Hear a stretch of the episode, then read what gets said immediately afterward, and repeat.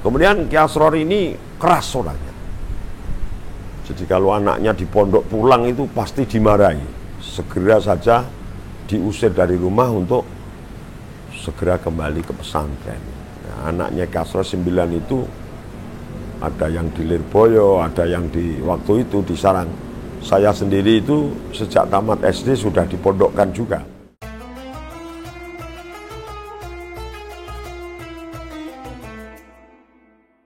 Assalamualaikum warahmatullahi wabarakatuh. Alhamdulillahirrabbilalamin. Wal'aqibatu lilmuttaqin. Wala udwana illa al-zalimin. Wassalatu wassalamu ala sayyidina wa habibina wa qudwatina wa qurrati a'yunina Muhammadin wa ala alihi wa sahbihi ajma'in. Amma ba'd. Yang pertama adalah berkenaan dengan salah satu uh, kiai di Jawa Tengah, yaitu Kiai Haji Asrori Ahmad, yang beliau adalah orang tua saya sendiri. Beliau sejak kecil oleh ayahnya, namanya Ahmad, dipondokkan di beberapa pesantren di Magelang. Sejak mulai kelas dua S D, karena waktu itu Indonesia belum merdeka, masih dalam situasi Indonesia dijajah. Orang tua Kiai Asrori, namanya Kiai Ahmad ini, mengirimkan putranya yang masih kecil, kelas dua S D, itu sudah di pondok pesantren di sekitar Magelang.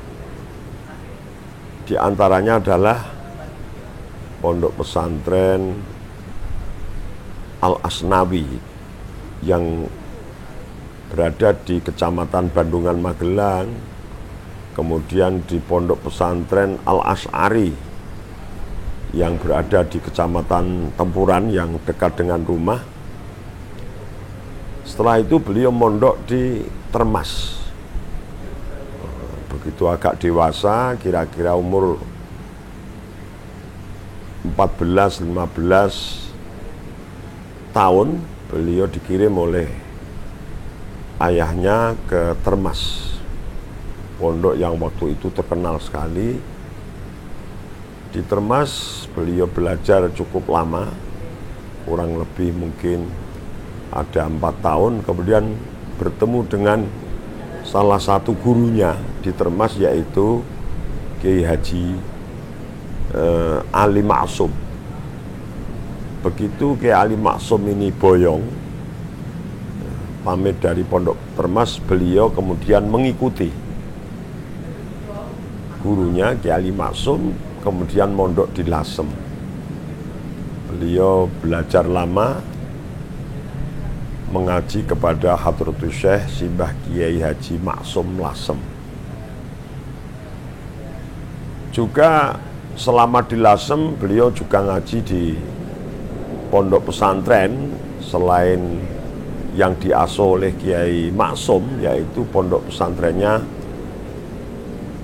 eh, Kiai Haji Baidowi. Kiai Haji Baidowi bin Kiai Haji Abdul Aziz Lasem. Dan masih ada beberapa kiai yang beliau ngaji kepada beliau, termasuk waktu itu adalah Syekh Mastuki. Lama di Lasem. Kemudian terjadilah clash yang kedua, perang, yaitu masuknya Jepang di Jawa, di Indonesia. Kemudian pondok ini bubar.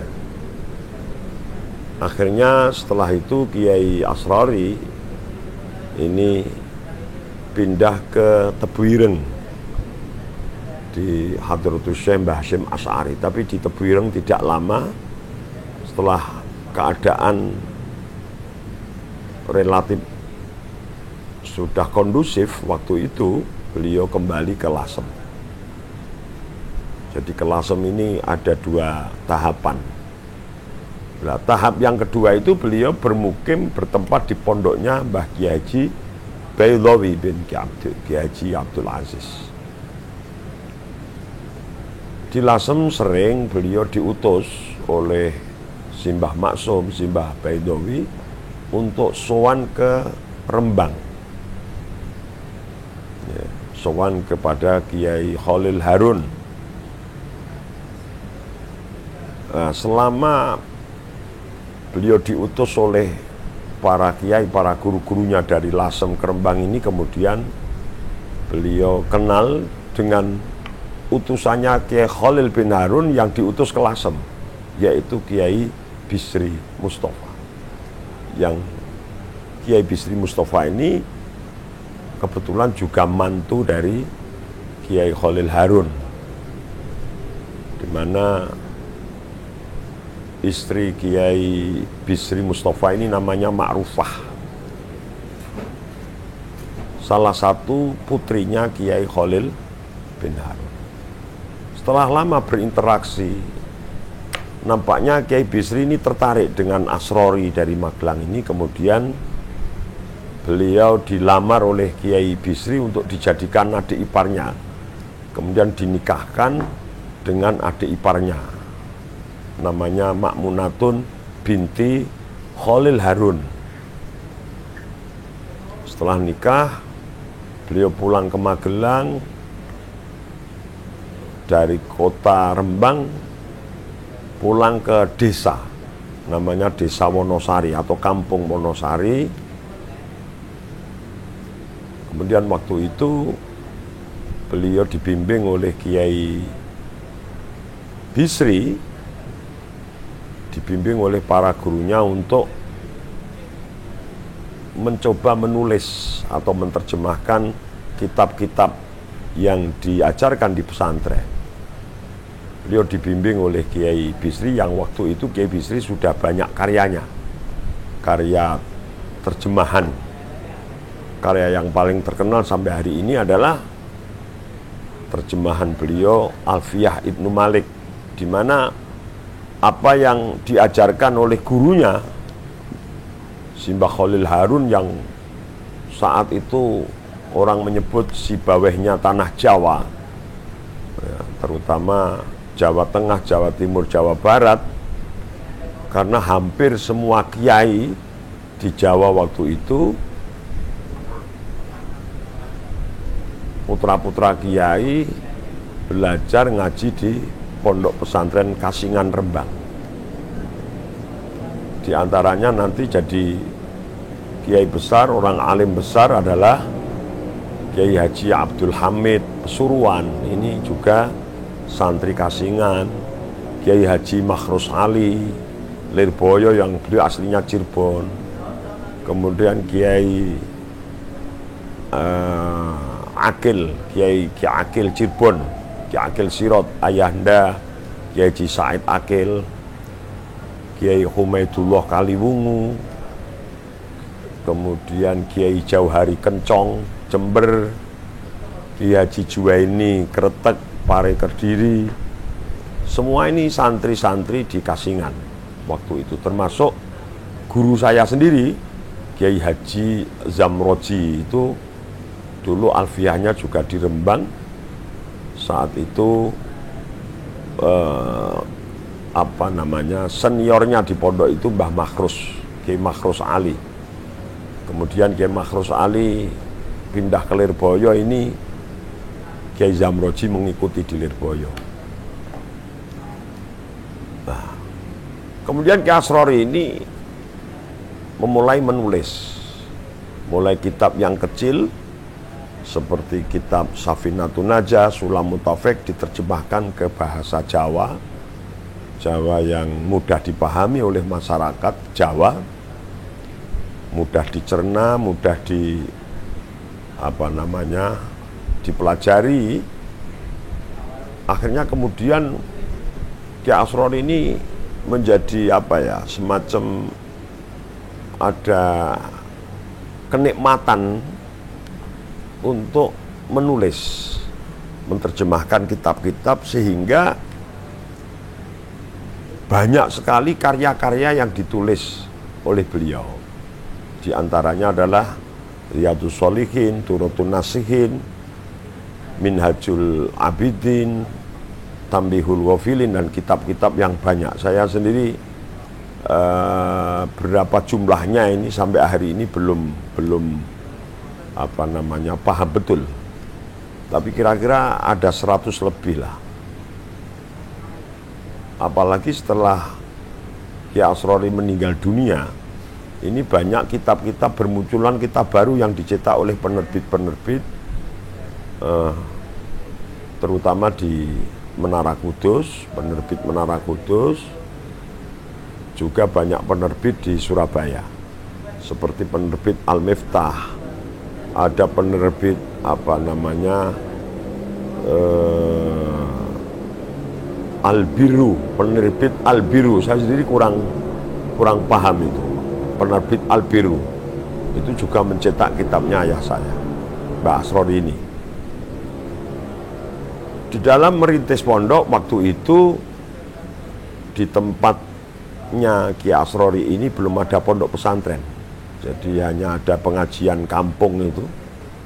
Kemudian didorong oleh gurunya, yaitu Hadrotussyaikh Maksum, Lasem, dan Mbah Baidowi, agar muridnya yang namanya Asrori ini untuk mendirikan pesantren. Ya, karena situasi kondisi saat itu, di mana Indonesia ini baru saja merdeka, kira-kira tahun seribu sembilan ratus empat puluh delapan sampai empat puluh sembilan, Asrori Ahmad ini diperintah oleh gurunya, yaitu Kiai Maksum dan Kiai Baidowi, untuk mendirikan pesantren. Akhirnya Kiai Asrori mengikuti dawuh-dawuh guru, dan bahkan waktu itu menurut eh, apa yang disampaikan oleh beliau kepada saya, pertama kali membangun pesantren itu ditunggui oleh Mbah Baidowi dan Mbah Maksum Lasem sendiri, yang mengukur tanah, kemudian yang e, meminta masyarakat untuk bersama-sama bangun itu Mbah Maksum dan Mbah Baidowi. Ini luar biasa ini. Ada seorang kiai yang betul-betul peduli terhadap santrinya, yang beliau juga, kalau saya, bahasa saya, waskito. Ini ada santri yang apa namanya yang punya potensi. Sehingga alhamdulillah waktu itu berdirilah pondok pesantren yang sederhana, pakai bambu, pakai kayu-kayu kampung itu, yang kemudian mulai ada santri yang belajar di sana. Itu sekitar tahun seribu sembilan ratus empat puluh tujuh sampai empat puluh delapan. Tapi kemudian resmi pondok pesantren berdiri ini tahun lima puluh itu diresmikan. Jadi menurut catatan pondok pesantren ini kemudian eh, apa namanya tahun resmi berdiri itu tahun seribu sembilan ratus lima puluh, yang kemudian diberi apa ya nama pondok pesantren Raudhatut Thalibin. Kenapa Raudhatut Thalibin? Karena yang di Rembang itu namanya Raudhatut Thalibin. Ya. Pesantren Rembang itu namanya Raudhatut Thalibin, ya udah yang di sini sederhana aja Raudhatut Thalibin. Hmm, kalau apa eh, bahasanya beliau itu Raudhatut Thalibin itu adiknya Raudhatut Thalibin katanya begitu. Jadi ini kan pikiran yang sangat sederhana. Dan alhamdulillah sampai hari ini pondok itu masih eksis, masih berdiri, walaupun pondok ini kecil, ada di kampung ya, yang serba kurang dalam segala hal, tapi alhamdulillah tentu seberapapun sudah memberikan kontribusi dalam perjuangan eh, apa ahli sunnah wal jamaah, perjuangan eh, mempertahankan negara kesatuan Republik Indonesia ini. Kemudian Kiai Asrori ini orangnya sangat mandiri sekali, sangat semangat. Di samping beliau menulis dan mengajar santri secara langsung, dikelola sendiri, Beliau juga seorang apa ya pekerja yang luar biasa.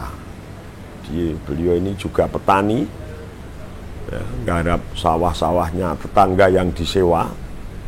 Jadi Kiai Asrori ini anaknya orang miskin. Jadi orang tuanya ini miskin, Ahmad ini miskin. Ya. Kalau di masyarakat kampung itu, beliau ini tergolong orang yang miskin, sehingga menimbulkan prihatin dan semangatnya salah satu anaknya ini untuk bekerja keras. Beliau juga garap sawah, kemudian jual beli kayu, kemudian juga menjadi petani tembakau. Banyak yang di, dilakukan. Karena kebetulan, ya tidak kebetulan, karena Kiai Asrori ini nanti anaknya sembilan. Jadi saya ini sembilan bersaudara. Dari sembilan bersaudara ini, yang laki-laki ada enam dan yang perempuan itu ada tiga. Dan semua dipondokkan, semua disekolahkan. Dalam keadaan serba, ya, apa ya serba uh, prihatin gitu. Kalau saya bilang kekurangan, ya kekurangan, tapi nampaknya kata kekurangan ini tidak tidak baik disampaikan. Tapi sebenarnya kekurangan, tapi ya kekurangan ini menimbulkan semangat kerja yang luar biasa, karena merasa punya tanggung jawab agar anak-anaknya ini semua ngaji, semua belajar. Dan alhamdulillah dari sembilan bersaudara ini semua sekolah juga di pondok pesantren, tapi yang utama adalah pesantren. Ini Kiai Asrori ini kalau sudah menulis itu satu hari satu malam itu kuat. Beliau hanya istirahat saat sholat, saat dahar, makan. Dan yang luar biasa itu, nah ini yang belum bisa saya lakukan, itu saat menulis itu dalam keadaan selalu suci. Jadi kalau beliau hadas pasti kemudian bersuci. Menulis baik siang malam ini. Dan beliau perokok berat, karena kalau nggak ngerokok itu nggak kuat nulis. Jadi merokok sambil menulis. Tulisannya jelek. Tulisan beliau itu ditulis dalam satu naskah, apa buku tulis itu, kemudian setelah selesai ditulis oleh para khototnya. Khotot atau penulis Kiai Asrori ini banyak. Kalau tidak salah ada sekitar sembilan penulis. Termasuk yang menulis Kitab Al-Ibriz, tafsir Jawa, Kiai Bisri, Kitab Al-Ibriz itu juga penulisnya Kiai Asrori. Beliau juga banyak menulis khutbah, khutbah Jawan, khutbah yang berbahasa Jawa. Jadi saya melihat sendiri luar biasa beliau. Tapi semangat menulis ini juga karena semangat ada tanggung jawab besar. Karena setiap menulis ini kemudian saat beliau nulis itu diniati mencari rezeki halal. Jadi sebagai maisah saya menulis ini, nanti kitab dicetak, kemudian dipromosikan dan laku dijual. Nah ini hasil dari penjualan itu untuk membiayai anak-anaknya yang banyak tadi, yang jumlahnya sembilan, itu didorong. Tapi setiap kemudian setelah selesai, itu kemudian diserahkan ke percetakan atau penerbit. Dicetak itu tidak pernah. Orang tua saya memberi harga, ini harganya sekian, ya sudah terserah, diserahkan kepada penerbit, dicetak, sudah. Beliau tidak pernah menanyakan dicetak berapa ribu eksemplar, kemudian royaltinya berapa. Sampai hari ini setelah orang tua ini, Kiai Asrori meninggal ini, tidak ada satupun anaknya yang menanyakan tentang royalti itu. Nah ini, ini penting saya sampaikan di sini. Jadi kita sembilan bersaudara ini tidak pernah menanyakan ke penerbit, ke percetakan berapa royaltinya, karena kita berprinsip semakin banyak dicetak itu tentu semakin akan memberikan manfaat tentu orang tua saya mendapat jariah di sana. Karena hadis yang masyhur itu Rasulullah bersabda, "Idza mata ibnu adama in qata amalu ila min salasin." Di antara min salasin itu wa ilmin yuntafa'u. Itu prinsip kita.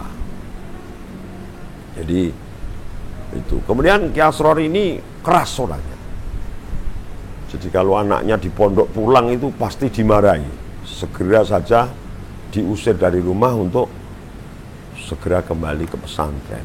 Nah, anaknya Kiai Asrori sembilan itu ada yang di Lirboyo, ada yang di waktu itu di Sarang. Saya sendiri itu sejak tamat S D sudah dipondokkan juga. Saya mondok di Rembang, di pondoknya Mbah Kholil Harun di Kasingan juga. Yang pengasuhnya adalah Kiai Haji Makmun Kholil. Saya mulai S D sudah di pesantren. Jadi semua anaknya Kiai Asrori itu setelah tamat S D dipondokkan. Walaupun juga boleh sekolah formal, tapi semua mondok. Di antaranya adalah ada kakak saya yang pertama, beliau sudah uh, dipundut, sudah sedo, sudah meninggal dunia, itu namanya Harun Asrori, yang waktu itu sampai dikirim ke Tanah Suci, ke Mekah Al-Mukarramah. Ini semangatnya luar biasa untuk agar anak-anaknya ini eh, dipesantrenkan, dipondokkan di pondok-pondok pesantren. Beliau keras sekali. Jadi jangan sampai anak-anak ini tidak mengenyam pendidikan di pesantren. Kalau tidak sekolah itu orang tua ini enggak susah, tapi kalau tidak mondok, tidak ngaji itu susahnya luar biasa. Sehingga keras betul. Kadang-kadang saking kerasnya itu apa ya, melalui anu kekerasan fisik.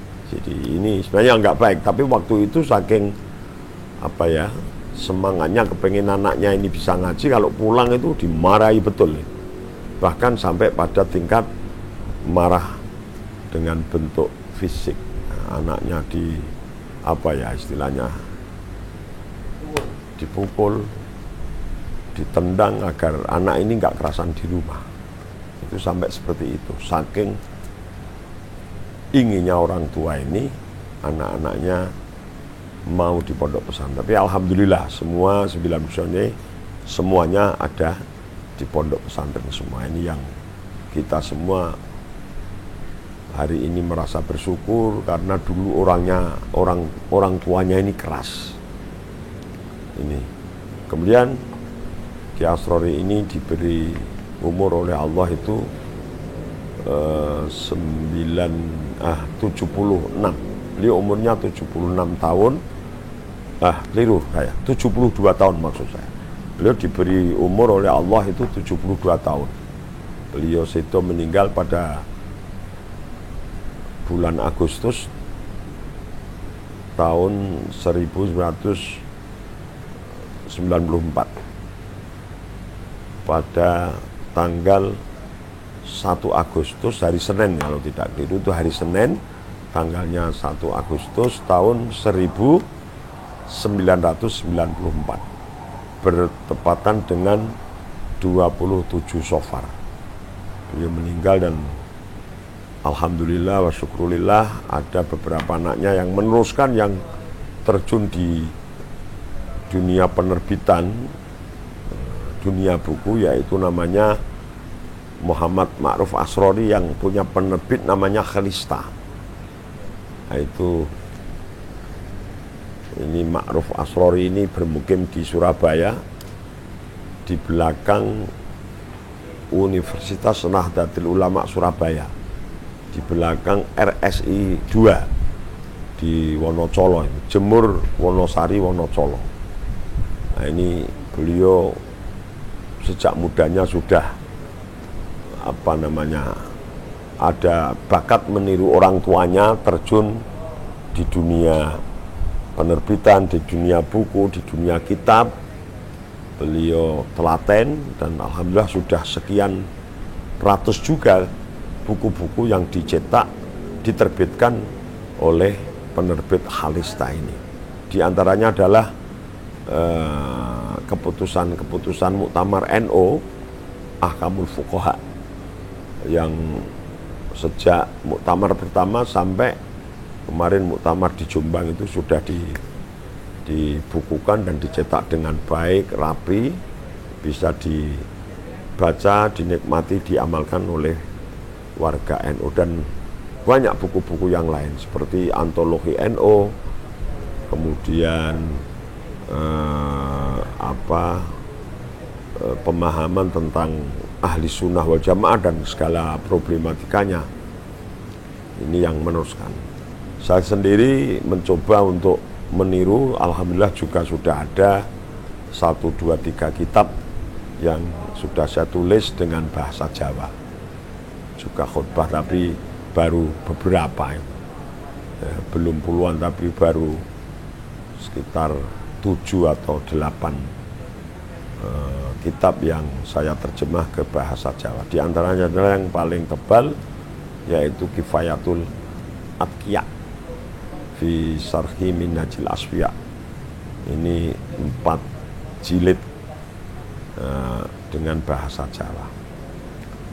Jadi inilah sekelumit tentang uh, apa ya biografi atau sejarah orang tua saya. Tapi sebenarnya orang tua saya ini dari keluarga yang orang kampung, petani murni kukun. Tapi kalau dinaikkan itu Kiai Ahmad ini bin Kiai Kholil. Kiai Kholil ini dari Jogja, dari eh, Sayegan.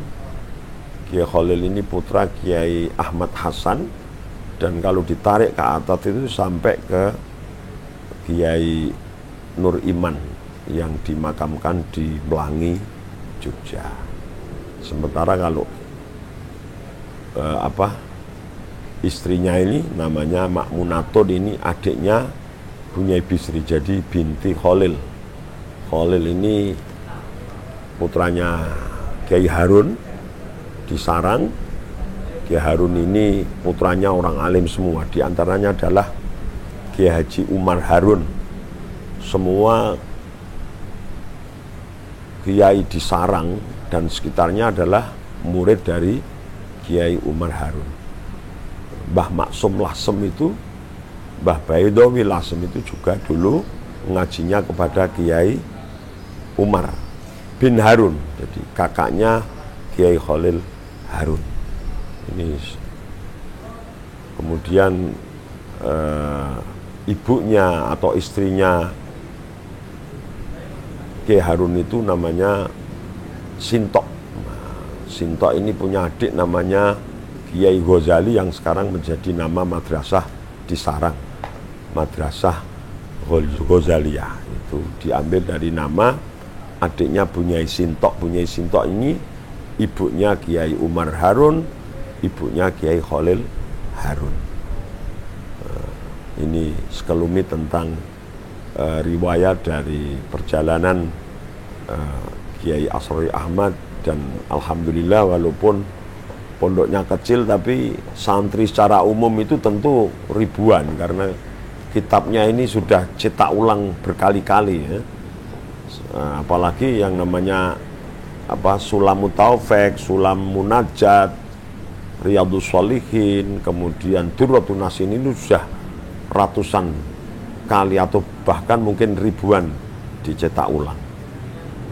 Alhamdulillah, syukurlah itu anugerah dari Allah yang luar biasa. Ini ya semoga ini bisa apa ya memberikan uh, menjadi inspirasi bagi kita semua, bagi santri-santri, agar santri sekarang ini kan apa dari sisi fasilitas lebih lebih mudah, lebih lengkap sekarang ini. Tentu kalau para santri-santri di pesantren ini mereka punya semangat untuk menulis, itu lebih mudah tentu saja kalau dibanding dengan uh, waktu itu, masa-masa awal-awal kemerdekaan. Termasuk Simbah Soleh Darat. Nah, ini juga sudah ada berapa belas tulisan beliau, tiga belas atau dua belas judul yang ditemukan ini juga luar biasa, memberikan eh, semangat kepada santri-santri yang lain untuk apa ada kemauan yang kuat, keinginan yang kuat untuk menulis. Karena memang tulisan ini walaupun yang menulis sudah pulang ke haribaan Allah, itu tulisannya masih bisa dibaca, dinikmati, diamalkan oleh generasi berikutnya. Saya ingat ada di Sahih Bukhari itu keterangan bahwa salah satu ilmu yuntafa'u bih itu ya hasil karya para alim, para kiai yang yang memberikan eh, apa namanya yang dinikmati, yang diberikan kepada generasi-generasi selanjutnya. Ini termasuk ilmun yuntafa'u bih. Mungkin itu sekelumit tentang biografi Kiai Asrori.